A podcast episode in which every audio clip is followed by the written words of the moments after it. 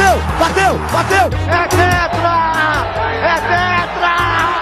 Piscou direto, golaço! Minha Nossa Senhora! O impossível aconteceu, meu Deus do céu! Que merda, hein? Sabia não? Olá a todos, estamos gravando aqui o quarto episódio do podcast Jogando pra Torcida. Eu sou o João Fiaschi, estou aqui com o Lucas Montanini. Boa tarde, Lucas. Boa tarde, João. Boa tarde a todos que estão nos ouvindo. E hoje o nosso convidado especial é o Fábio Giacomelli.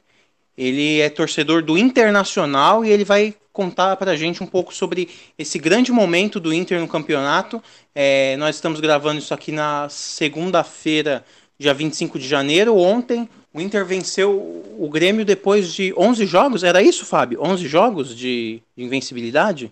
11 jogos. Boa tarde, João. Boa tarde, Lucas. Obrigado pelo convite para estar aqui com vocês. Isso, 11 jogos já que nós não sabíamos o que era comemorar uma vitória sobre o Grêmio. Mas agora as coisas já mudaram. Agora já são 2 jogos que o Grêmio não sabe o que é ganhar do Inter. Então, futebol é isso mesmo. É verdade. E, Fábio, fala um pouco pra gente do Gigante Sobre Linhas. Bom, eu, antes de mais, sou jornalista, né? Sou jornalista, sou mestre em jornalismo e estou terminando meu doutorado em ciência da comunicação. E o Gigante Sobre Linhas é um projeto que nasce em 2017, no pior ano do Inter, que é o ano onde disputava a segunda divisão, com o Adriano e com o Fernando, que são meus colegas lá no Gigante Sobre Linhas. A ideia toda deles, e eles são os pioneiros do projeto. Eu não estava no início, apenas como colaborador, fazia alguns textos esporádicos, algumas participações esporádicas, mas o projeto aí, a ideia, a concepção é tudo deles. Neste ano, né, na virada de 2020 para 2021, depois de um hiato do Gigante Sobre Linhas, o Nando e o Dricos, né, como são popularmente conhecidos nas redes sociais, resolveram retomar o projeto e criar um canal no YouTube. Então me chamaram para integrar de forma efetiva o projeto e assim a gente tem feito desde dezembro de 2020, quando nós entrevistamos os candidatos à presidência do Inter naquele momento mais conturbado da temporada do Inter, né, que foi a saída do Eduardo Coudet, a chegada do Abel, a eleição presidencial que foi caótica no Internacional. Então o Gigante Sobre Linhas pegou todo esse momento. O Gigante Sobre Linhas já tinha um alcance gigantesco nas redes sociais, são quase 100 mil pessoas somando todas as plataformas. Então veio, digamos assim, numa hora complicada do Inter, mas que nos trouxe um retorno muito legal nas redes sociais. O Gigante Sobre Linhas teve um aceite muito legal e o pessoal gosta de consumir o nosso conteúdo porque é um conteúdo que a gente busca ser diferente. A gente não quer gritar, a gente não quer fazer corneta.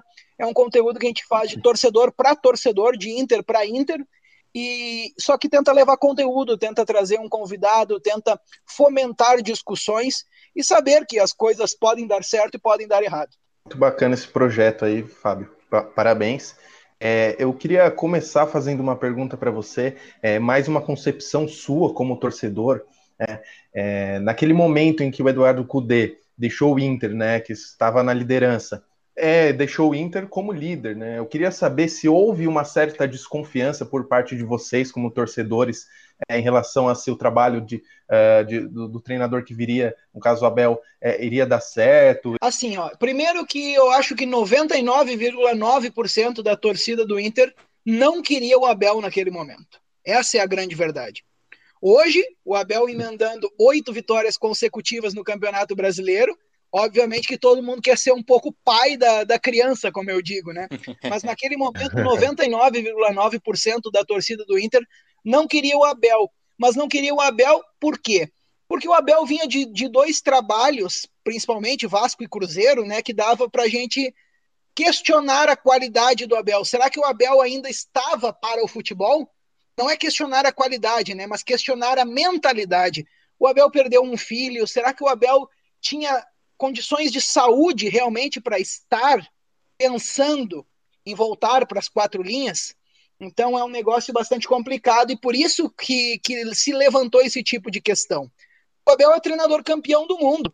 O Abel conhece a casa, o Abel está na 7ª passagem pelo Inter e daqui a 4 jogos o Abel se torna o treinador que mais treinou o Internacional na história. Então, merecia um voto de confiança. E eu costumo dizer, e se vocês já devem ter visto nas minhas redes sociais lá, há uns dias atrás eu inclusive disse como é bom ter errado quando eu disse que não queria o Abel.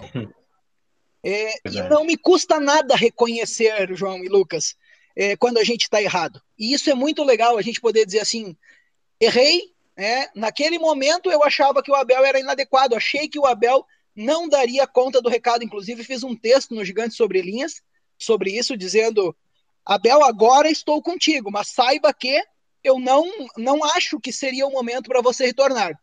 Foi algo assim que eu escrevi, mas no momento que o Abel assina e assume, aí ele tem que receber todo o respaldo e toda a nossa torcida. Mas, cara, eu e 99,9% da torcida do Inter, com toda a certeza, não queria o Abel naquele momento. Você tocou num ponto muito, muito importante, porque assim, agora como você disse, todo mundo quer ser o pai da criança, né? E aí muitas vezes muitos torcedores que xingavam a diretoria quando o Abel foi contratado, agora estão aí xingando jornalista, ofendendo jornalista, que é uma coisa que eu tenho visto muito nessa última semana, torcedor colorado meio que em guerra com a imprensa que criticou a vinda do Abel. É óbvio que por alguns momentos, talvez as críticas do Abel passaram um pouco do ponto por parte da imprensa, acho que dos próprios torcedores dos clubes que o Abel treinou, você até citou, né? 2 trabalhos questionáveis no Vasco e no Cruzeiro. Eu, particularmente, acho que daria para colocar 3 na conta, porque eu acho que também o trabalho dele no Flamengo com aquele elenco não vinha surtindo um bom... Além de resultados, acho que o desempenho daquele Flamengo não era bom. Então foram 3 trabalhos em sequência em que, na minha visão, o Abel teve uma participação ali negativa, talvez o mais negativo ali tenha sido do Cruzeiro, né? Porque ele ficou um bom tempo dirigindo o Cruzeiro na campanha do rebaixamento. Mas existe um diferencial, eu acho que especificamente falando do Abel, é uma coisa que acontece no Fluminense, onde ele também já foi campeão brasileiro, mas especialmente no Inter, onde ele ganhou Libertadores e Mundial, que é ele se sentir em casa, né? Você até comentou... identificação. Você até comentou ali da 7ª passagem dele pelo Internacional. Eu acho que... até que ponto você acha que ele está em casa com uma torcida que... acredito eu, por mais que tenham criticado a vinda dele, eu acredito que ele tem mais crédito no Inter do que em outros clubes brasileiros por ter esse passado glorioso no comando do Inter, né? João, primeiro que, antes só sobre o trabalho do Flamengo, o Abel falou sobre isso na coletiva ontem, e eu não citei o Flamengo justamente por causa da resposta do Abel, tá? O Abel na coletiva ontem, pós-Grenal, disse que não concorda que critiquem o trabalho dele no Flamengo, porque ele ganhou a Florida Cup, o Carioca, e estava bem encaminhado na Copa do Brasil. E que depois disso chegou 40% ainda daquele time que o Jorge Jesus fez o grande trabalho. Chegou o Felipe Luiz, chegou o Rafinha, chegou o Gerson e chegou o Mari. Então, por isso que ele disse que não concorda que o Flamengo tenha sido uma passagem negativa. Então, eu dou esse crédito ao Abel e por isso não citei o Flamengo. Eu vi esse trecho, eu particularmente discordo da fala dele quando ele não coloca o Flamengo nesse pacote de trabalho. É claro que, até pelo nível do elenco, o trabalho no Flamengo, tudo bem, conquistou a Florida Cup, conquistou o Campeonato Carioca, não foi exatamente um trabalho muito ruim como no Cruzeiro, no Vasco, onde... principalmente no Vasco, que tem um elenco limitado, né? O Cruzeiro não, o Cruzeiro são outras milhares de questões internas que podem ter prejudicado ele no Cruzeiro, mas eu discordo quando ele diz que o trabalho dele no Flamengo foi bom, mas eu entendo que pro Abel ele começou um trabalho no Flamengo que terminou com títulos importantíssimos quando o Jorge Jesus assume, né? E agora ele tá do lado, digamos, oposto, né? Porque ele pode ser campeão brasileiro, assumindo uma equipe que já teve o trabalho iniciado pelo Eduardo Coudet.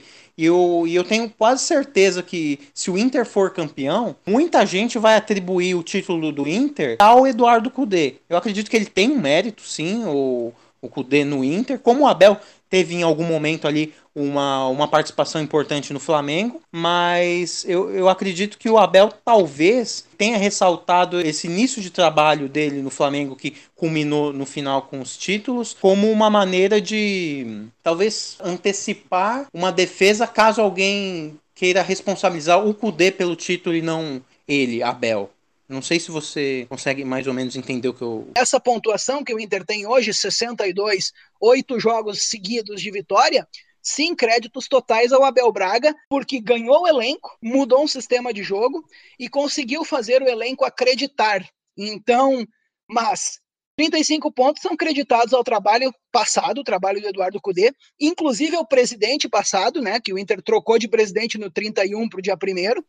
Então, todos têm mérito, cara. Todos têm mérito, é saber reconhecer os trabalhos. Eu acho que, nesse momento, o que vale é ressaltar o belíssimo trabalho que o Abel Braga tem feito, sem esquecer que teve uma passagem aqui que quebrou alguns paradigmas, né, que foi a do Eduardo Coudet, mas que, por conflitos internos, acabou sendo interrompida antes do que se previa. Engraçado, né, a gente analisar aqui, até mesmo pela essa questão de identificação que vocês aí comentaram, antes desses belíssimos números, né, dessa sequência de 8 vitórias do Inter, antes disso, essa maior sequência pertencia ao próprio Abel, né, em 2006, que foram 6 vitórias seguidas. Então, quer dizer, essa questão aí da identificação fica ainda mais evidente, né? Sem dúvida, sem dúvida. O Abel já tinha esse recorde, né? Que era daquele campeonato, incrível campeonato de 2006, que o Inter era campeão da Libertadores, estava indo para disputar o Mundial, ainda encaixa 6 vitórias seguidas durante o campeonato, fica em segundo atrás do São Paulo e cara, não foi tão longe para ganhar o título. Então o Abel poderia naquele ano ainda ter... ganhado Libertadores, Brasileiro e Mundial. Vocês imaginem o que seria para a carreira dele. O Abel Braga hoje, né, na hierarquia do Internacional, já é o maior técnico da nossa história. Então, porque é impossível dissociar o técnico campeão do mundo a não ser o maior. E também por ter ganho a primeira Libertadores, pelas outras passagens todas, né, em 2014 ter nos levado a Libertadores num campeonato que foi uma loucura para o Internacional, não fica em 2015 por uma briga política também, mas hoje o Abel consegue, está a poucos passos de ganhar um título brasileiro e se tornar esse técnico com mais jogos, né? Então, é uma coisa assim que é um carinho que existe, carinho, acho que é a palavra mais legal para a gente usar nesse momento. O Abel precisava do carinho do Internacional e o Internacional precisava do carinho do Abel nesse momento. E deu tudo certo. Você falou uma coisa que eu ia te perguntar. Eu tinha até anotado aqui para te perguntar, porque assim, a gente costuma fazer em brincadeiras assim, de amigos, uma eleição, e a gente fez do Internacional. E quando chegou no técnico, a gente ficou meio em dúvida, porque a gente pensou assim, é o Abel? Aí no início a gente pensou, Abel, Libertadores Mundial. Aí depois a gente, pesquisando a história do Inter, falou, não, mas também teve o Minelli, que ganhou dois Brasileirões consecutivos com um Inter que jogava muito bem, que era até dominante ali nos anos 70. Então a gente ficou muito em dúvida em quem votar. No final, acabamos votando no Minelli, então na nossa lista lá o Minelli ficou como o maior técnico. Mas assim, eu acho que é inquestionável que o Abel, se ganhar esse brasileiro, acho que ele vira unanimidade. Mas para você, mesmo se não ganhar o brasileiro, o Abel já é o maior da história do Internacional, assim? Cara, para mim já é o maior. Para mim o Abel é sim o maior, porque o futebol brasileiro, no passado, quando se jogava aquele campeonato brasileiro que o Inter ganha em 75, 76 e 79, o futebol ele era diferente, né? A gente sabe que o futebol tinha um formato diferente de disputar, era mais físico do que técnico. Então Hoje se torna muito mais difícil ganhar competições no futebol moderno, se é assim que a gente pode chamar. Então, o Inter ainda do Minelli, cara, o Inter do Minelli participa de uma conquista que aqui no Rio Grande do Sul é algo que nunca, olha, não vou dizer nunca, tá? Porque nunca é uma palavra muito forte, mas muito difícil de ser alcançada de novo, que foi 8 vezes seguidas campeão do estado. O Minelli participa de algumas dessas conquistas. O Inter de 69 a 76, 76, 69, 76, o Inter foi seguidamente campeão gaúcho, e o Minelli participou de vários desses títulos.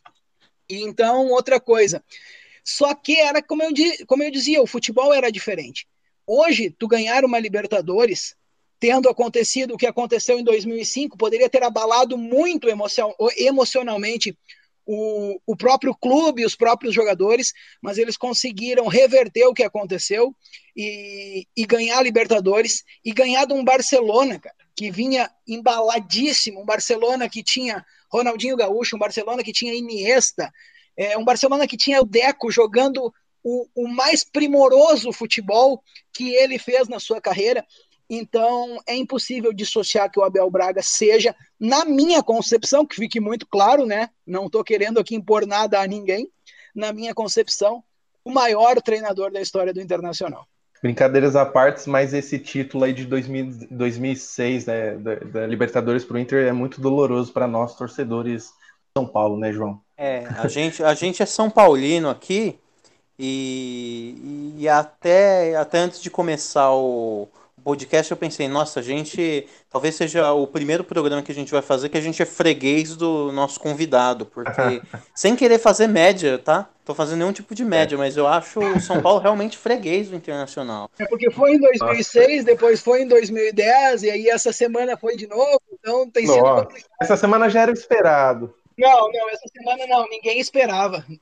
O placar que foi, ninguém esperava. Ah, sim, da forma com que foi o placar, realmente, mas inclusive até perguntar para você, você ainda acreditava no São Paulo nesse momento do campeonato em que o Inter goleou por 5-1? Cara, depois do jogo, tu disse? Não, antes do jogo acontecer. Sabe, assim, ó, eu comentei com o meu pai, porque eu estou em período de férias, eu moro, na verdade, em Portugal, eu estou em período de férias aqui na casa dos meus pais, e eu comentei com ele que o jogo contra o São Paulo decidiria muita coisa. Mas tem um elemento, para quem é de fora, né, e o torcedor, eu não sei se consegue visualizar desse sentido, e talvez se acontecesse algo no Internacional, para mim seria complicado analisar, é o caso com o Tchê. E aquilo me parece que o Diniz perdeu muito respeito dentro do vestiário. Porque a grande verdade é, o que acontece? Nós, torcedores, ou no meu caso, jornalista, nós sabemos 10%, quanto muito, do que realmente acontece dentro de um vestiário. Nós não conhecemos nada. E quando se externa algo daquele jeito que foi, o vestiário, ele pode se virar contra o treinador. Então a gente não sabe o que está acontecendo, porque foi meio que inexplicável. O Internacional teve méritos no 5-1, totais méritos. Mas se via uma apatia gigantesca no time do São Paulo. Parecia aquele toque de bola moroso, sabe? Parecia que não estava afim de jogar bola. O Casagrande, eu acho que definiu muito bem durante a transmissão da Globo. O Inter entrou para o jogo que se desenhava, né? Uma decisão antecipada, como se caracterizou. Primeiro contra segundo lugar. O São Paulo entrou por entrar, para cumprir a tabela. Não se postou em campo como líder do campeonato, sabe? Então, inclusive, no Gigante Sobre Linhas falei isso, com o meu pai falei isso. Cara, nós fomos para lá para ganhar de 1-0. 1-0 para nós era goleada. O João Patrício Hermann, vice-presidente de futebol do Inter, ele chegou a dizer que o empate era um bom resultado. Ah, ele falou. Porque era contra o líder. O São Paulo não distanciaria, né? E o Inter tinha uma tabela, entre aspas, né, apesar do Grenal logo na frente, que poderia ajudar mais o Inter. Então já se estava especulando que o empate seria bom. Na matemática, acho que até seria mesmo, né? Se você considerar que o jogo era no Morumbi, um empate se mantendo ali a um ponto atrás, faltavam 7 jogos, eu acho que o empate não seria mau negócio pro Inter mesmo, né? De forma nenhuma. Mas o Inter não entrou, né? A gente percebe até pela postura nos primeiros minutos, né? O Inter não entrou para empatar, né? Pressionou bastante o São Paulo, enquanto o São Paulo ficou só com aquele toque de bola, né? E realmente essa questão que você comentou, né, Fábio? O Inter encarou a partida como realmente ela deveria ter sido encarada, enquanto o São Paulo só encarou como apenas mais um jogo para cumprir a tabela. O Inter entrou para ganhar o jogo, para decidir logo de cara. Essa foi a razão do Internacional. O Inter entrou para decidir o jogo. Quando o São Paulo tentou esboçar qualquer reação, já estava 2-0. E aí foi para o intervalo 2-1 e o Abel deve ter dito, olha, 2-1 é perigoso, deve ter avisado. Não sei o que rolou no vestiário do São Paulo. Talvez o Diniz disse, vamos seguir assim que nós vamos conseguir empatar. Só que não, assim, do jeito que estava, não dava para seguir. E o São Paulo talvez seguiu assim e acabou tomando 5. Esse é até um aspecto interessante, né, do time do Abel, de se adaptar a cada partida, né? Eu acredito que, aliás, esse seja um grande problema do time do Diniz, né? Em que toda partida é daquela mesma forma, com aquela saída de bola, aqueles passes laterais, sem objetividade, enfim, ao contrário do Abel, né? Em que tenta se adaptar a cada partida de acordo com o que ela realmente... com o que realmente precisa do time, né? Para você ter uma noção, a gente faz aqui os palpites, né? Eu já tinha colocado no palpite, no episódio anterior àquele jogo, eu tinha colocado 1-0 pro Internacional. Achava que o Inter ia fazer um gol e conseguisse fechar, mas o Inter tava com tanta vontade naquele primeiro tempo, que quando... antes de fazer o gol, já tinha, acho que com 4 minutos, já tinha finalizado 2 vezes ali. A segunda, até com bastante perigo, eu falei, capaz de ser um 4-0 pro Internacional. Aí até meu pai, que estava do lado, falou, não, você tá louco. Eu falei, não, vai ser aí uns 4-0 pro Inter. Acabou não sendo 4-0, mas eu acertei a diferença, né? Foi 5-1. E realmente, você fala... desse aspecto da equipe que entra para decidir um jogo, e o Inter, a gente viu isso no Inter naquele jogo, por 90 minutos. E no São Paulo, o São Paulo conseguindo descontar ali com o gol do Luciano, indo pro vestiário com 2-1 contra, você fala, dos males o menor, porque se você tava perdendo de 2-0, agora já 2-1, você pode tentar pelo menos empatar, que pro São Paulo também o empate não ficaria ruim não, e até tentar virar a partida. E aí o São Paulo toma o terceiro gol, que para mim o gol que desmontou de vez o São Paulo foi o terceiro gol, que foi um erro de saída de bola, de passe errado na saída de bola, que foi que é marca registrada do trabalho do Diniz. E aí quando sai o terceiro gol, a gente fala, bom, agora sai o quarto, o quinto, o sexto, o sétimo. É que o Inter tinha consciência de que tinha Grenal no final de semana e depois do quinto... tirou um pouco o pé pensando no jogo importantíssimo que tinha no final de semana. Mas poderia ter sido bem mais. E logo na sequência o Inter não fez o sexto, na verdade, que o Peglow erra. Talvez se fizesse o sexto, sairia o sétimo. Mas quando o Peglow erra também, o Internacional realmente tira um pouco, porque o Abel sabia que tinha que tirar um pouco da rotatividade da equipe. Porque jogar quarta-feira à noite, né? Em São Paulo. Eu não sei se você teve essa impressão, mas eu até achei... que o Peglow tentou enfeitar demais no lance que podia ser o sexto gol. Sem dúvida, concordo contigo. Se ele fosse, tipo, sério, não, eu vou fazer o gol, sem querer fazer o gol bonito, eu vou fazer o gol, ele faria. E aí poderia ter sido 7-8. Triste. E com relação ao jogo de ontem, qual o sentimento da torcida colorada pela vitória no Grenal de ontem? Quebrar o tabu contra o maior rival, de virada no último minuto, e ainda foi o roteiro perfeito pro Internacional ontem, né? Tudo deu certo. O Inter começa muito bem a partida, né? Começa em cima, começa pressionando, o Praxedes e o Yuri Alberto perdem 2 chances. Mais uma vez o Inter num Grenal acabou por perder e por perder chances. Começa melhor que o Grêmio.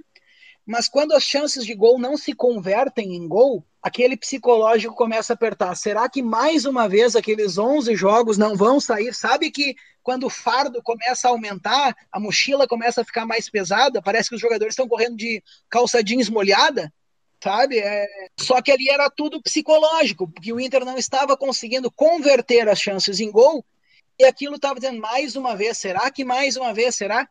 Cara, e aí o Lucas Ribeiro tenta sair jogando, e aqui eu não estou crucificando o atleta, é um erro casual, é um erro crasso, mas é um erro casual. O Lucas Ribeiro vai dar um passe, erra, gera um contra-ataque para o Grêmio, um contra-ataque muito rápido, e puxado pelo Diogo Barbosa, que termina no gol do Jean-Pierre. Naquele momento eram 33 minutos do segundo tempo.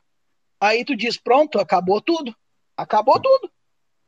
Aí o Abel coloca duas peças, que é o Marcos Guilherme e o Abel Hernández, o centroavante uruguaio. Naquele momento eu digo, bom, agora vai ser bola para a área, Yuri Alberto e Abel Hernández de cabeça, vamos tentar o empate, porque o Palmeiras estava perdendo, o Atlético Paranaense estava ganhando do Flamengo. Então, naquela altura do campeonato, o empate já era uma coisa sensacional para nós. Aí o Inter empata o jogo aos 45 do segundo tempo, cara. O Cuesta vai, o nosso zagueiro, faz uma jogada de ponta e dá um cruzamento primoroso.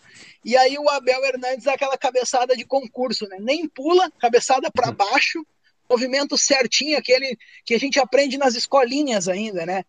Movimento perfeito e bota pro fundo da rede do Vanderlei. E ali, bom, naquele momento eu digo assim, ufa, não vamos perder esse Grenal. O empate, pelo menos, é um ponto. E aí o árbitro levanta lá a plaquinha, 5 minutos de acréscimo. Eu digo pro meu pai, tem que ir pro abafa, porque imagina ainda se consegue virar esse jogo com os resultados, né, e que se configuraram na tabela, na rodada. E assim foi, cara. Assim foi, um pênalti bem marcado, tá? Que fique claro, um pênalti bem marcado. Eu queria saber sua opinião sobre o pênalti. Na primeira impressão que eu tive porque eu estava assistindo a transmissão da RBS TV, que é a afiliada da Globo aqui, eu não assisti pelo Premiere, que tinha uma outra câmera, tá? Na primeira impressão que eu tive, eu não achei penalidade, não achei. Achei que a bola primeiro bate na perna ou no peito do Kahneman, mas ele faz depois, tanto na câmera do Premiere quanto numa câmera que foram parar nas redes sociais, a gente vê um movimento deliberado do Kahneman e abrir um pouco o braço para evitar que a bola passasse.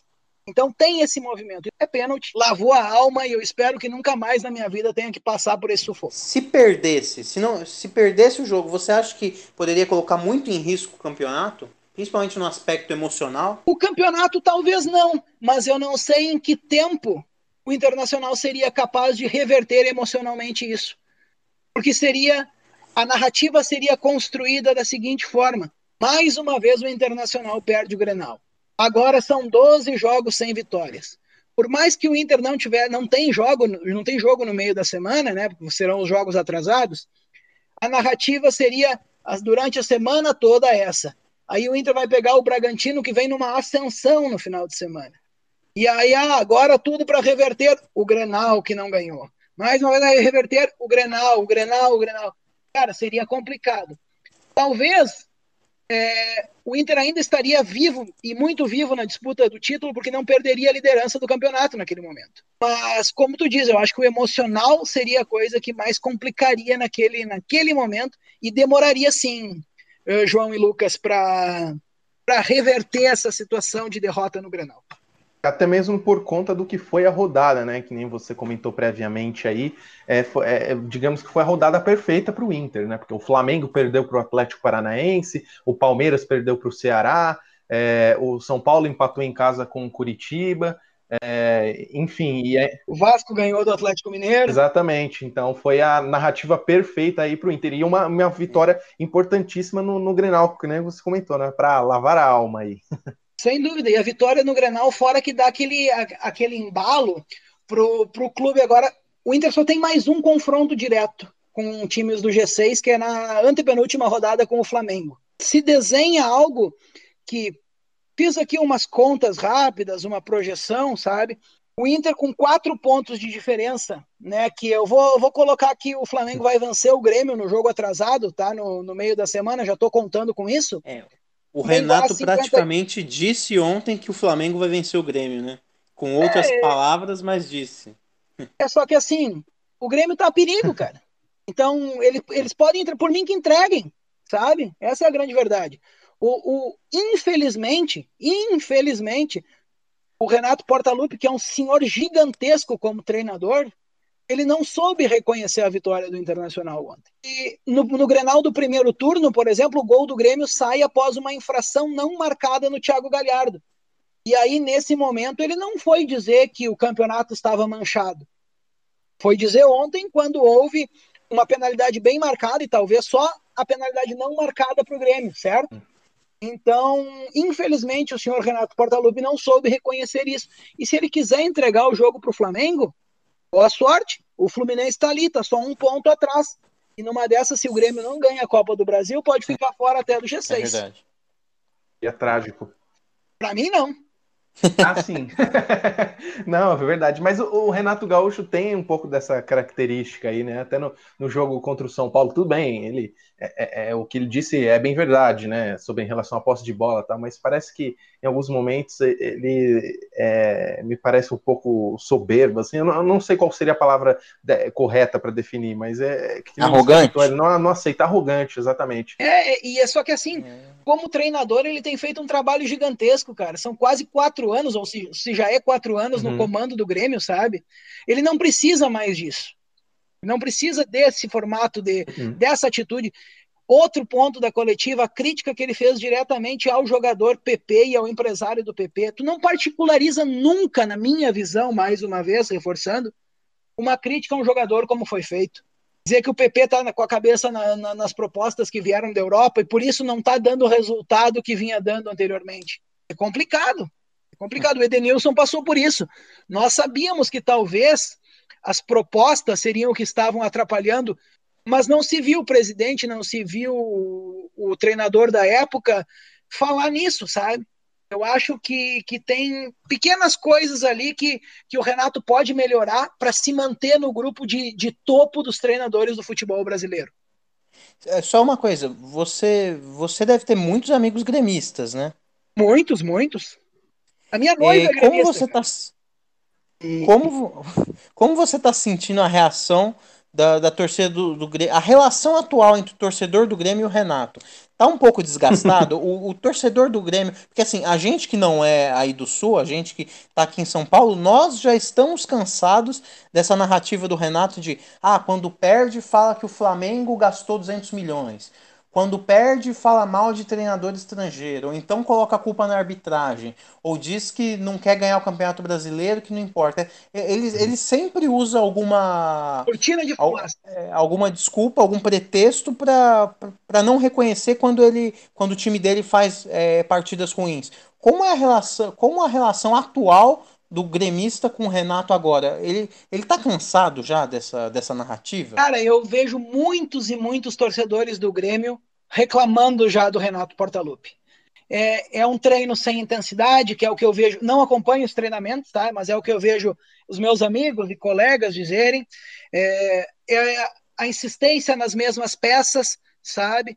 Então, é essa narrativa da cortina de fumaça, sempre arrumar uma desculpa para inefetividade do seu time em campo. O Grêmio, se vocês forem ver, o Grêmio tem muito empate no campeonato. O Grêmio empatou 16 ou 15 vezes. Ontem estava encaminhando para 16 até o pênalti. Aí imagine a quantidade de pontos perdidos aí. Pode ter sido o time que menos perdeu no campeonato. Perdeu 4 vezes, ontem foi a 4ª derrota. Mas... 4ª derrota, é o que menos perdeu, sim.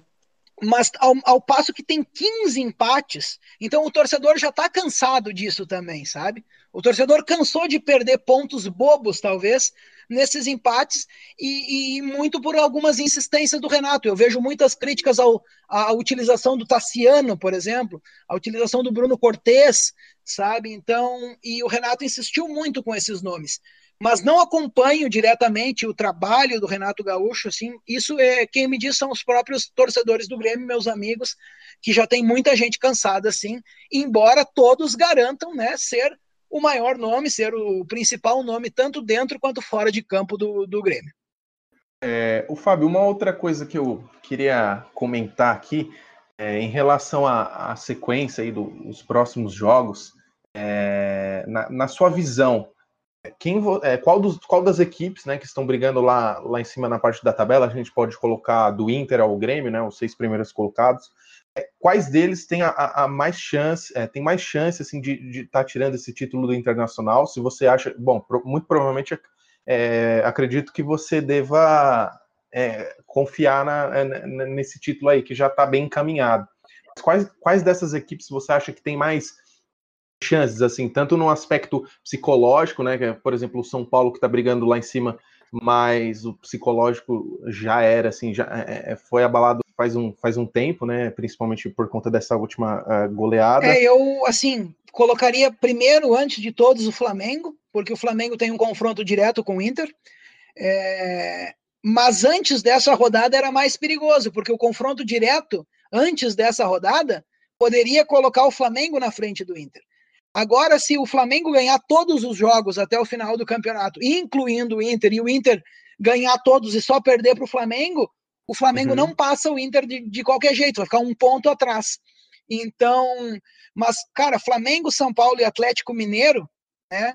O Atlético está a 8 pontos do Inter hoje com um jogo a menos, esse sim, eu acho que até o quarto lugar atual da tabela, desse dia 25 de janeiro, estão na briga ainda, e o Inter tem que aproveitar, por exemplo, certos jogos pontuais como esse contra o Bragantino, jogar na Arena da Baixada na rodada seguinte vai ser um jogo complicado, sempre é jogar no sintético, é complicado, depois da Arena da Baixada o Inter tem um jogo contra o Sport, em casa, esperar que o Sport até lá já tenha conseguido se escapar lá da zona do rebaixamento, que eu acho que está meio que encaminhado até a zona do rebaixamento, e fazer mais 3 pontos contra o Sport. Depois do Sport o Inter joga contra um Vasco também, esperar que o Vasco até lá já tenha decidido a sua vida e ganhe do Vasco.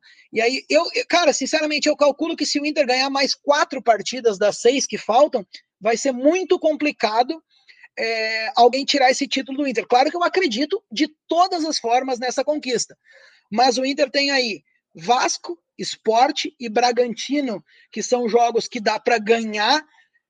Assim que a gente olha o poderio do Inter contra esses adversários, é aquela lógica do futebol, mas o futebol não tem lógica ao mesmo tempo. Mas depois o Inter tem Flamengo, o Inter tem Corinthians, o Inter tem Atlético Paranaense. Então tem que pensar por esse lado. O foco tem que ser total, jogo após jogo. Eu não posso pensar lá no jogo contra o Flamengo, sendo que eu vou entregar em casa, perder um jogo mais fácil, né? Porque ninguém é louco de dizer que o Flamengo é mais fácil que o Bragantino, porque é impossível. Então tem que garantir jogo após jogo. Mas, respondendo à tua pergunta, do Inter, São Paulo, Flamengo e Atlético Mineiro, eu acho que esses ainda estão muito vivos na luta do Campeonato Brasileiro. Se a gente analisar a questão matemática, né, por conta de que são apenas 4 pontos, né, que separam São Paulo do Inter, né, é isso? E só que assim, a questão psicológica que acaba pesando um pouco nesse momento. Eu achei interessante que você comentou em relação a essas 4 partidas aí, né, que seriam mais ou menos assim, se o Inter ganhar essas 4 partidas, já praticamente liquida aí. E é interessante a gente ressaltar, né, Fábio, que esse é um campeonato, se a gente for comparar com as demais edições, muito provavelmente vai ter uma pontuação, né, tanto de campeão, enfim, muito abaixo das outras, acredito eu que muito por conta dos calendários, né, muito apertados, a pandemia, acabou prejudicando bastante. Sem dúvida, é uma temporada totalmente atípica, né? Porque, primeiro que os jogadores tiveram férias no meio do ano, demoraram para voltar, demoraram para entrar no ritmo. Agora, dezembro e janeiro, todos estariam de férias. É um campeonato estadual que já se avizinha antes mesmo da gente terminar o nacional, a gente já sabe que data vai começar o campeonato estadual. Então, é uma confusão, cara, que isso faz com que o campeonato perca qualidade, se nivele um pouco mais por baixo do que se costuma nivelar, e com isso a pontuação vai baixar, sem dúvida. Vocês devem ter feito essa mesma brincadeira que a gente fez aqui no Sul há algumas rodadas atrás, quando o Inter ainda estava longe da liderança, e talvez nós não sonhássemos com esse título, que era, parece que ninguém quer vencer esse Campeonato Brasileiro. Sabe que quando o Inter estava perdendo o jogo pro Grêmio no domingo, a gente ainda estava se falando sobre isso. Ninguém quer ser campeão, ninguém quer ser campeão. Depois que o Inter virou, todo mundo falou, só o Inter quer ser campeão. Mas é verdade, a pontuação para ser campeão brasileiro, a nota de corte pro título parece estar bem baixa mesmo, né? Sem dúvida, sem dúvida. É um campeonato que vai se nivelar por baixo, infelizmente. Você acha que se não fosse esse nivelamento gerado pela pandemia, você acredita que o Inter, mesmo assim, teria chance de ser campeão brasileiro? Eu acho que o Inter seria um postulante ao título, cara, porque é claro que a gente não tem como prever, né? Mas talvez o Eduardo Coudet não teria saído, o Inter teria mantido uma sua proposta de trabalho diferente. Se ia dar certo, a gente nunca vai saber, assim como não sabia se o Abel daria certo. Mas que o Inter seria um postulante ao título por estar se propondo a fazer um trabalho disruptivo, sem dúvida. Agora, efetivamente, entre planejar, entre projetar que aquele trabalho do Coudet poderia dar certo e um trabalho do Abel que com certeza já deu certo, são coisas que a gente não vai saber nunca, né? O futebol sempre tem o si e vai nos deixar essa questão, e por isso que é um esporte que nos encanta tanto. E outra coisinha que eu já queria emendar aqui é... Pensando na sequência do ano, né, que vai terminar a temporada e praticamente logo na sequência já começar outra. Está sendo especulado na imprensa há bastante tempo o nome do Miguel Ángel Ramírez como técnico verbalmente acertado do Inter para a próxima temporada. Eu queria saber se você tem alguma informação, se realmente existe esse acerto, se é especulação e se o bom trabalho do Abel agora nessa reta final muda alguma coisa. Você acha que o mesmo campeão, o Abel poderia sair para a chegada do Ramírez? Você acredita que mesmo campeão, talvez fosse, pensando na sequência do ano, na próxima temporada, fosse interessante fazer a troca? Ou você acha que é melhor manter o Abel depois do título? Qual é a sua opinião sobre isso? Cara, o que eu posso te dizer primeiro é como torcedor colorado, tá? Como jornalista, o que a gente sabe é que há um acerto apalavrado, tá? Não tem nada assinado, certo? Começamos a partir disso. Como torcedor aí, o que eu posso te dizer? Eu, Fábio, queria que, ponto final no campeonato, o Abel dissesse: muito obrigado, um abraço para todos, saio como o maior da história. Me assinem aqui essa camiseta e podem fazer a minha estátua tomando vinho aí no pátio do Beira-Rio. Esse seria o meu desejo como torcedor. Agora, será que esse é o desejo do Abel? Será que o Abel não tem uma vontadezinha de jogar uma outra Libertadores, de disputar uma outra Libertadores? Agora, cara, assim, o Miguel Ángel Ramírez é um treinador que teve apenas a experiência no Independiente Del Valle, fez um trabalho muito legal de valorização da base que o Inter precisa muito nesse momento por causa da dívida que o Inter tem. O Inter precisa formar atletas, vender atletas para equalizar o seu caixa e poder voltar a fazer investimentos. Essa é a grande verdade. Então, eu, Fábio, nesse momento, num contexto geral, gostaria que o Abel talvez assumisse uma função de gestor de futebol, fizesse o meio-campo entre o vestiário e a parte política, sabe? Mais ou menos como o Muricy no São Paulo agora. Mais ou menos como o Muricy, trabalhasse junto com o Paulo Brax, que hoje é o diretor remunerado de futebol, veio do América Mineiro, né? Trabalhasse ali junto com o Paulo Brax, o Paulo faria a parte de gestão, a parte de contratação, e o Abel faria a parte de vestiário, a parte de jogador, e o Miguel Ángel Ramírez faria a parte de campo, sabe? Gostaria muito, sinceramente, de ver isso. Mas não sei se é isso que o Abel quer. Esse seria o meu desejo como colorado. Pode falar. Não, eu só ia comentar essa questão aí que o Fábio tinha comentado, né, do Miguel Ángel Ramírez, só teve um trabalho aí, uma passagem pelo Del Valle. Acredito, acho que isso até seja uma tendência, assim, do futebol brasileiro, acredito eu, até por conta da gente não viver o nosso melhor momento em relação a técnicos, né?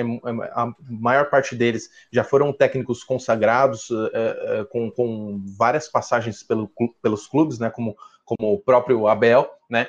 Então, nomes estrangeiros têm sido bastante cotados aí, sempre que tem alguma demissão no futebol brasileiro, enfim.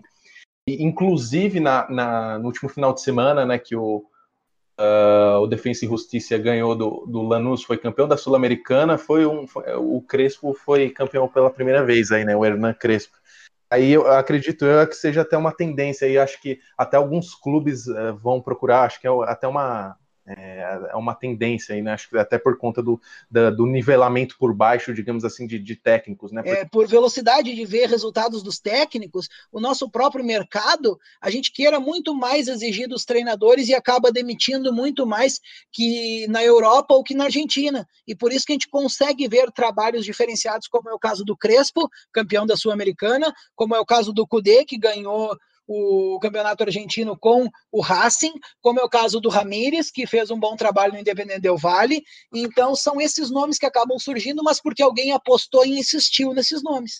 Você agora, só desculpa, fugindo um pouquinho de internacional, você acredita que isso seja uma alternativa para a equipe do São Paulo, que nos últimos anos eu tenho insistido aí com alguns nomes, enfim, não tem dado certo, né? O que chegou mais próximo foi agora com o Fernando Diniz. Você acredita que isso seja uma alternativa, seja algo para ser especulado, enfim? Cara, eu louvei a atitude do São Paulo quando o São Paulo insistiu na manutenção do Diniz. Vocês vão lembrar, como torcedores, que o Diniz passou por um momento conturbado, o Raí foi questionado, né, o Lugano foi questionado. Então, quando eles decidem manter... O São Paulo não chega à primeira colocação do Campeonato Brasileiro por acaso. São Paulo não chega nas semifinais da Copa do Brasil por acaso. Tem um trabalho, tem uma insistência. Pode dar erros? Pode dar erros. E aí o fator psicológico pode influenciar. A eliminação na Copa do Brasil influenciou muito nisso que está acontecendo no São Paulo hoje. E aí foi uma hecatombe de situações, cara. É a eliminação na Copa do Brasil, com o São Paulo jogando um futebol tecnicamente muito abaixo do que vinha apresentando. Depois, o episódio do Tietê, que ficou nacionalmente conhecido pelo jeito que se tornou. E depois, a goleada contra o Internacional. Então, mas eu repasso a pergunta para vocês. Vocês seriam capazes de demitir um treinador faltando 6 rodadas para acabar um campeonato? Com certeza não. Eu confesso para você que tem hora que eu falo, e se a gente trocasse agora? Mas eu acho que o mais racional mesmo seria manter o Diniz até o final da temporada. Porque eu também acho que ele tem méritos no trabalho que ele faz no São Paulo. Eu acho que nos últimos jogos acabou que o pessoal colocou praticamente a culpa toda nele, sendo que muita gente ignora que o São Paulo, e você comentou logo no início do podcast, você falou sobre o Internacional, que passou por um período eleitoral, o São Paulo também atravessou um período eleitoral e trocou de presidente dia 1º de janeiro, né? E aí as coisas internas do clube, como você mesmo já comentou, a gente não sabe nem 10%. A gente não sabe o que pode ter acontecido internamente na patente alta do futebol do São Paulo para que as coisas começassem a desandar quando virou o ano. E eu acho que isso pode ter impactado bastante. João, e além de essa questão aí que você comentou, a gente trocar um treinador faltando 6 rodadas e dar esse tempo aí... É uma nova adaptação, é um novo estilo de jogo, é muito complicado, né? Você fazer isso faltando 6 rodadas. Por exemplo, se tivessem acontecido, ainda faltasse lá 10, 15 rodadas, tudo bem, tivesse lá na metade do campeonato e o trabalho ainda tivesse sido colocado em xeque. Mas é exatamente isso que você comentou, né? Faltando 6 rodadas, eu acredito que seja um período... pouquíssimo tempo, né, para trabalhar uma nova filosofia de jogo, ainda mais pelo Diniz, né, que é um estilo de jogo muito característico em que ele não, digamos assim, não troca por nada, né, e se a gente trouxesse um novo treinador faltando 6 rodadas, acredito eu que não, assim, na minha opinião, não resolveria praticamente nada, cara. Exatamente, eu sou dessa opinião também. Só que a gente tem que entender, né, quando há essa perda de vontade, talvez, sabe? Não sei se o Diniz está conseguindo convencer os atletas a realmente compreenderem o que ele quer de futebol, ou a fazerem o que ele entende como melhor para o São Paulo. Então, é uma situação bastante complicada, mas eu, Fábio, não trocaria de treinador nas últimas rodadas, assim, porque já sofremos isso, né? O Inter, no caso, em 2016, o Inter trocou 4 vezes de treinador, inclusive trouxe o Lisca faltando 3 rodadas em 2016, só para selar o rebaixamento. Coitado do Lisca, levou nas costas um rebaixamento que ele não tem culpa nenhuma. É, você teria mantido naquela ocasião o Falcão por mais tempo, que é, na minha opinião... Sem dúvida nenhuma, cara. Na minha opinião, o maior ídolo da história do Inter, na minha opinião, é o Falcão. Cara, assim, ó, na minha opinião é o Fernandão, porque, te digo, eu assisti o Fernandão. O Falcão é o meu pai que conta, são os vídeos que eu vi. O Falcão é um grandíssimo ídolo, com toda certeza. Mas o meu ídolo, e que eu coloco acima de todos, é o Fernandão. Mas mesmo que não seja o maior para todo mundo, é o maior para uma parte da torcida, alguns acreditam no Fernandão. É, o D'Alessandro eu acho que já deve estar num top 5, pelo menos top 10, né, pelo que fez pelo Internacional nos últimos anos. Mas mesmo assim, o que fizeram com o Falcão foi vergonhoso, né? Ele ficou quantos jogos? 5, 6 jogos? Não, foram 5 jogos, isso. E trocaram ele, acho que pelo Celso Rotti, né? Acho que foi Argel, Falcão, Celso Rotti. Exatamente, veio a SWAT, que eles chamaram como a SWAT colorada. Voltou o Fernando Carvalho, voltou o Pífero, voltou com o Celso Rotti, foi uma coisa horrorosa. E culminou com o primeiro rebaixamento, um rebaixamento inédito, né, na história do Inter. Faltando isso pro São Paulo. Mentira. Não, isso é algo que eu não quero jamais vivenciar. É, mas vai se preparando, viu? Porque perdendo esse campeonato, eu já falei aqui, eu acho que o São Paulo vai dar um desânimo tão grande, vai precisar vender tanto jogador para pagar a dívida, que eu não duvido que o São Paulo brigue contra o rebaixamento na próxima temporada. Só mais uma coisinha que eu tinha anotado para falar do Internacional aqui, eu não sei se o Monta tem mais perguntas em relação ao Inter, mas não é nenhuma pergunta, né? É um destaque aqui para a questão do centroavante do Inter, né? Porque acho que começa, inclusive, o Campeonato Brasileiro. O Guerreiro ainda estava jogando quando começa o Brasileirão? Sim, o Guerreiro começa como nosso centroavante. E ele estava, acho que talvez, no melhor momento dele no Internacional, né? Ele estava recuperando o futebol. Eu lembro que parecia que não tinha muita esperança para o Inter depois que o Guerreiro machucou. Aí o Coudet adapta o Galhardo para jogar como centroavante, o Galhardo vira artilheiro do campeonato. Aí depois, com a troca pro Abel, o Galhardo, o número de gols dele, acho que ele tinha feito 15, aí ele faz só mais um depois da troca de treinador, ele se machuca, e agora o Inter conseguindo essa sequência de vitórias importante com o Yuri Alberto como centroavante, né? Sem dúvida. É aquela brincadeira de que o Inter perdeu o melhor centroavante que tinha, depois arruma um melhor centroavante, que foi o Galhardo, e arruma um melhor centroavante, que foi o Yuri Alberto. Então, infelizmente, foi por uma sequência de lesões, né, que o Guerreiro sai. Logo no jogo contra o Fluminense, estava atuando muito bem, como tu mesmo disse, estava talvez na sua melhor fase no Inter, estava fininho, estava brigando, estava sendo participativo para além da função do centroavante, mas foi bem isso que aconteceu. E acho que o Yuri Alberto, um menino de 19 anos, vem para coroar talvez esse ano do Inter, porque nós vamos precisar de valores como esse, que vão entregar resultados em campo e que vão render fora de campo para o Internacional, porque de certeza em junho, cara, vocês podem voltar no podcast em junho e ouvir isso que eu estou dizendo. O Yuri Alberto vai ser procurado por grandes clubes da Europa já nessa janela de junho. E tinha sido, como vocês mesmos comentaram, né? O Thiago Galhardo, quando...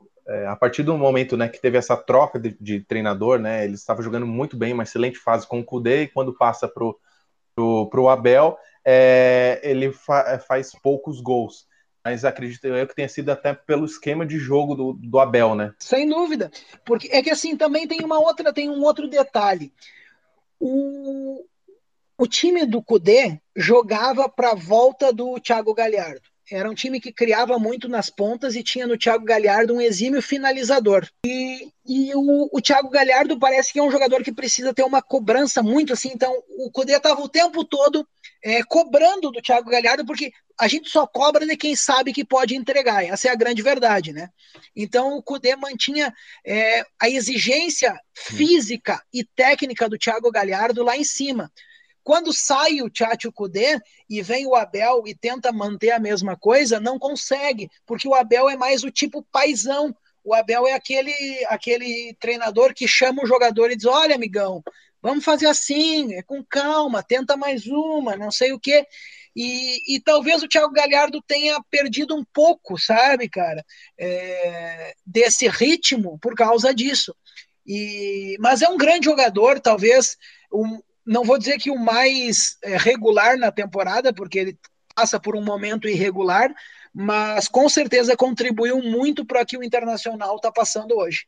Com certeza. Ô, João, acho que agora, não sei se você, Fábio, tem mais alguma coisa para comentar, algo que você queria destacar.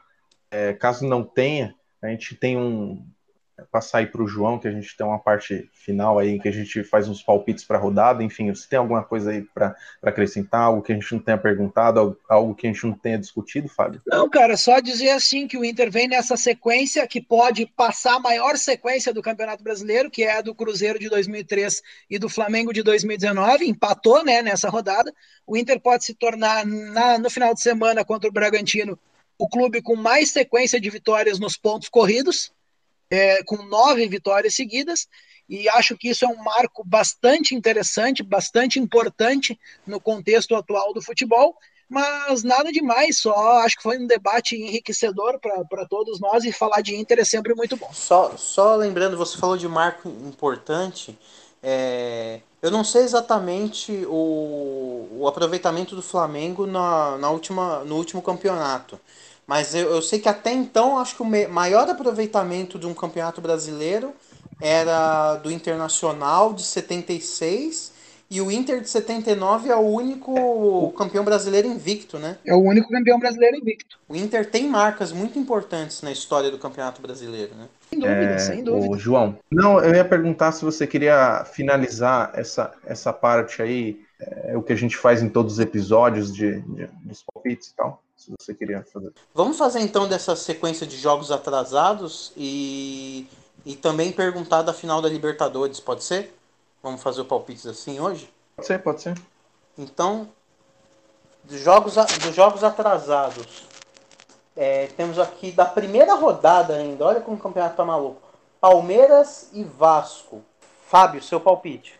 Cara, eu acho que é amanhã, né? Eu acho que o Vasco vai vencer o Palmeiras, porque o Palmeiras vai jogar com um time totalmente reserva, visando a final da Libertadores no sábado.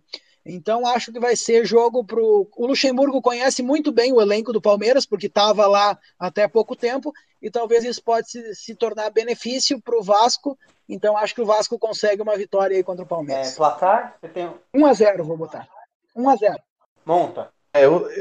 Eu também acredito na vitória do Vasco, até por conta do que o Fábio comentou, além de que o time precisa de uma vitória, né, para escapar dessa situação incômoda aí. Eu acredito em um 2-1 Vasco. Eu vou de 2-0 pro Palmeiras, cara. Eu acho que, mesmo com o time reserva, eu acredito que o Palmeiras consegue ganhar do Vasco. E tem um jogo aqui de quinta-feira... Grêmio e Flamengo, Fábio. 2-0 pro Flamengo. De quanto o Renato vai querer perder, né? Monta. 3-0 Mengão. Eu vou de 1-0 pro Flamengo. Não, 2-1 pro Flamengo. 2-1. O Grêmio ainda vai fazer um golzinho pra fingir que tá jogando pra valer. E quinta-feira tem outro jogo atrasado aqui, que é Bahia e Corinthians. Fábio.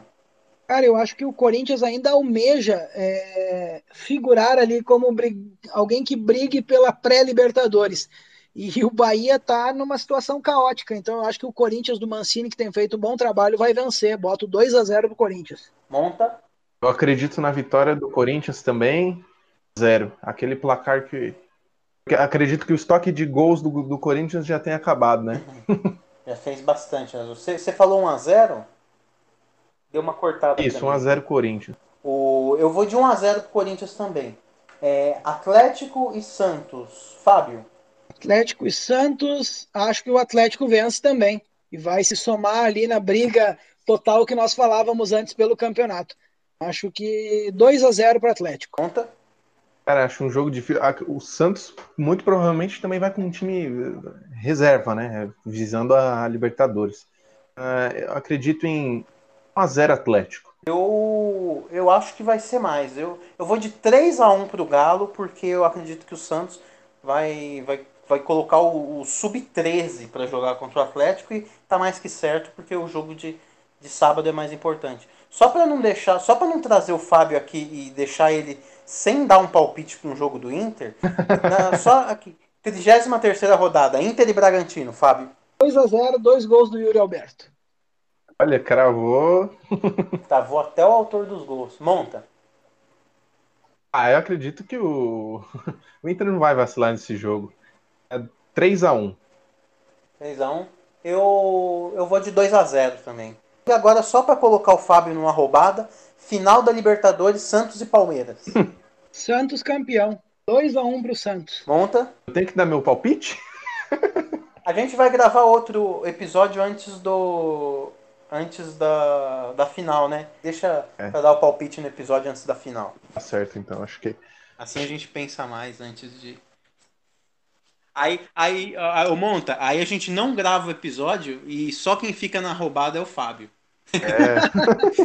Ele deve estar acostumado. Então acho que a gente vai encerrando por aqui, né? Para finalizar, eu queria agradecer a você, Fábio, por ter disponibilizado um tempo para compartilhar seu conhecimento, conversar com a gente aqui sobre futebol, sobre o Inter. Muito obrigado, viu, Fábio? João, Lucas, muito obrigado pelo convite. Sempre bom conversar sobre futebol, ainda mais quando o papo flui, como foi hoje aí. Conversamos bastante sobre Inter, sobre Grêmio, sobre São Paulo. Então foi bem legal. Parabéns pelo projeto e sigam em frente. Opa, obrigado. A gente fica muito feliz de ouvir isso. Pode apostar que realmente pra gente foi muito prazerosa essa conversa, viu? Valeu. E volte mais vezes, hein? Quando quiserem, me chamem lá, que se tiver... Se o Inter for campeão, a gente traz de volta você. Tá combinado.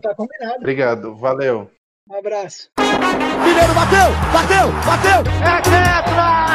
É tetra! Escou direto, goleiro! Minha Nossa Senhora! O impossível aconteceu, meu Deus do céu! Que merda, sabia não?